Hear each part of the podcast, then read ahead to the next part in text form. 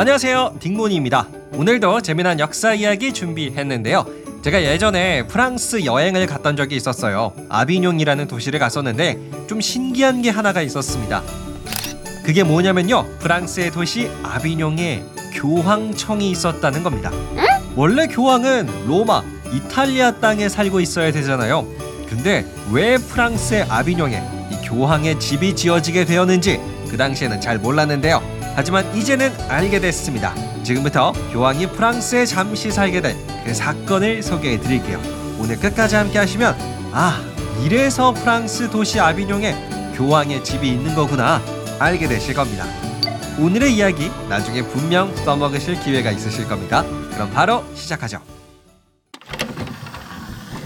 네, 결론부터 말씀드리겠습니다. 교황이 프랑스에 살게 된 이유는 국왕과의 싸움에서 졌기 때문이에요. 자, 때는 1300년대 유럽으로 가보시죠. 당시 프랑스의 왕은 필리프 4세였어요. 이분은 굉장히 잘생겨서 그랬었는지 별명이 하나 있었는데요. 바로 미남 왕이었습니다. 그런데 필리프 4세는 얼굴이 잘생긴 거는 좀 별개로 전쟁을 자주 일으키는 왕 중에 한 명이었어요. 총 두 번의 큰 전쟁을 겪는데요. 일단 영국, 잉글랜드랑 한번 전쟁을 하고요. 그리고 오늘날의 벨기에 즈음이죠. 폴랑도를 공국하고도 전쟁을 치러요.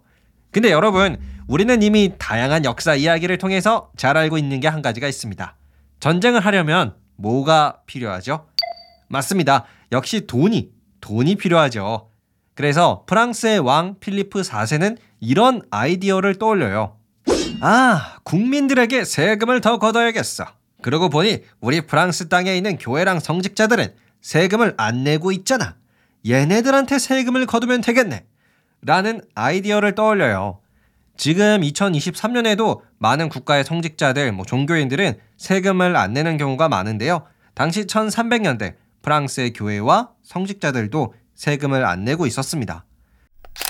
근데 프랑스의 왕 필리프 4세는 돈이 좀 급하다 보니까 성직자랑 교회한테 세금을 내라고 했어요. 그런데 말입니다. 이 사실에 대해서 가톨릭 세계 1인자 로마의 교황이 가만히 있을 수가 없죠. 아니, 어떻게 성직자한테 세금을 내라고 할 수가 있어? 프랑스의 왕 필리프 4세는 당장 그 어리석은 행동을 중단해라! 라고 화를 냅니다. 그럼 필리프 4세가 어떻게 했을까요? 그는 꼬리를 내리지 않아요. 오히려 더 세게 나가요. 교황, 네가 뭐 어쩔 건데? 너 자꾸 그러면 우리 프랑스는 너네 교황령과 그 어떠한 거래도 하지 않을 거야? 라고 협박을 해요.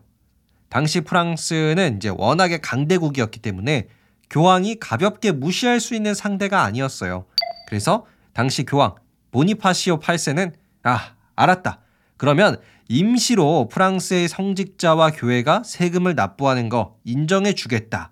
라면서 한 발 물러나요. 이렇게 교황과 프랑스 왕의 관계는 회복되는 것처럼 보였죠. 그런데요, 때는 1301년 더 큰 사건이 터지는데 필리프 4세가 프랑스의 한 성직자를 반역죄로 의심해서 체포를 해요. 그리고 감옥에 넣었습니다. 그러자 교황 보니파시오 8세가 어, 너 지금 뭐 하는 짓이야? 성직자를 감옥에 가두다니 당장 풀어줘. 라고 해요. 근데 필리프 4세가 거절을 하죠. 우리가 좀 신문을 해보고 알아서 하겠다. 신경 꺼라.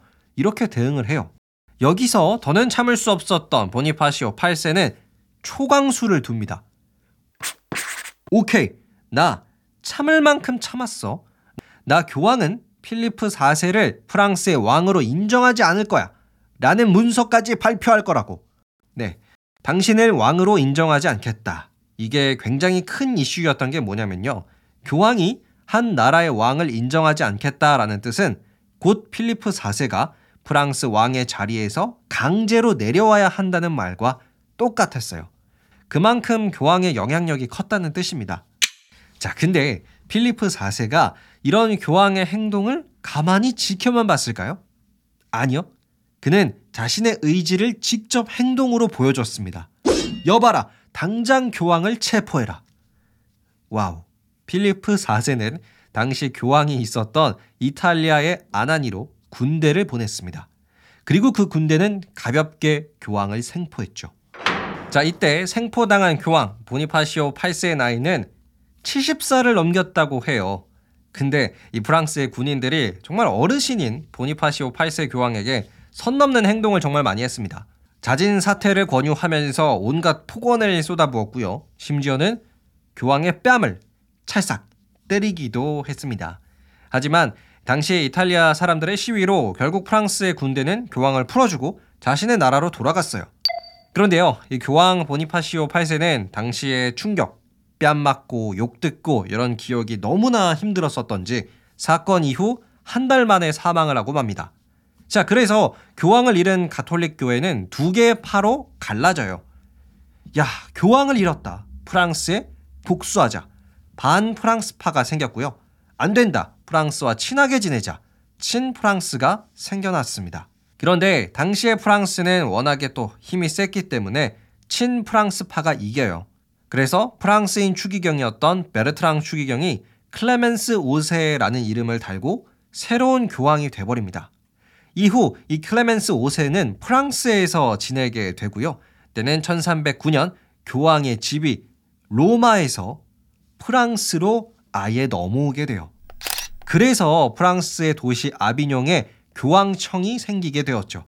이렇게 로마가 아니라 프랑스에서 살게 된 교황은 약 7명 정도, 그것도 70년 동안을 프랑스 아비뇽에서 지내는데요.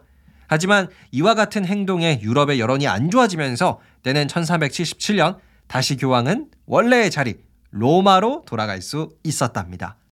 자, 이때 지어진 프랑스 아비뇽의 교황청은요. 교황이 떠나가고 나서 감옥으로 사용되기도 했었고요. 군사시설로 이용되기도 했었다고 하네요. 지금까지 교황이 프랑스에 살게 된 이유 소개해드렸습니다. 끝! 네, 오늘은 교황 특집으로 프랑스에 잠시 살게 된 교황의 이야기 소개해드렸습니다. 혹시 여러분 프랑스 여행을 가실 계획이 있으시다면요. 아비뇽이라는 도시를 들려보시는 것도 정말 좋을 것 같아요. 저도 딱 한 번 가봤는데요. 파리랑은 느낌이 완전 다르고요. 좀 더 아기자기하고 뭔가 조용한 분위기와 진짜 중세 시대에 와 있는 듯한 건물이 많이 남아 있었습니다. 그리고 아비뇽 그 교황청도 정말 크더라고요. 프랑스 여행을 계획하신다면 아비뇽 추천해 드립니다. 자, 그럼 오늘의 역사 이야기는 여기서 마칠게요, 여러분. 저는 더 재미난 역사 이야기로 돌아오도록 하겠습니다. 오늘도 끝까지 함께 해주셔서 감사드리고요. 재미있으셨다면 구독과 하트 그리고 댓글도 많이 많이 남겨주세요. 감사합니다. 안녕히 계세요.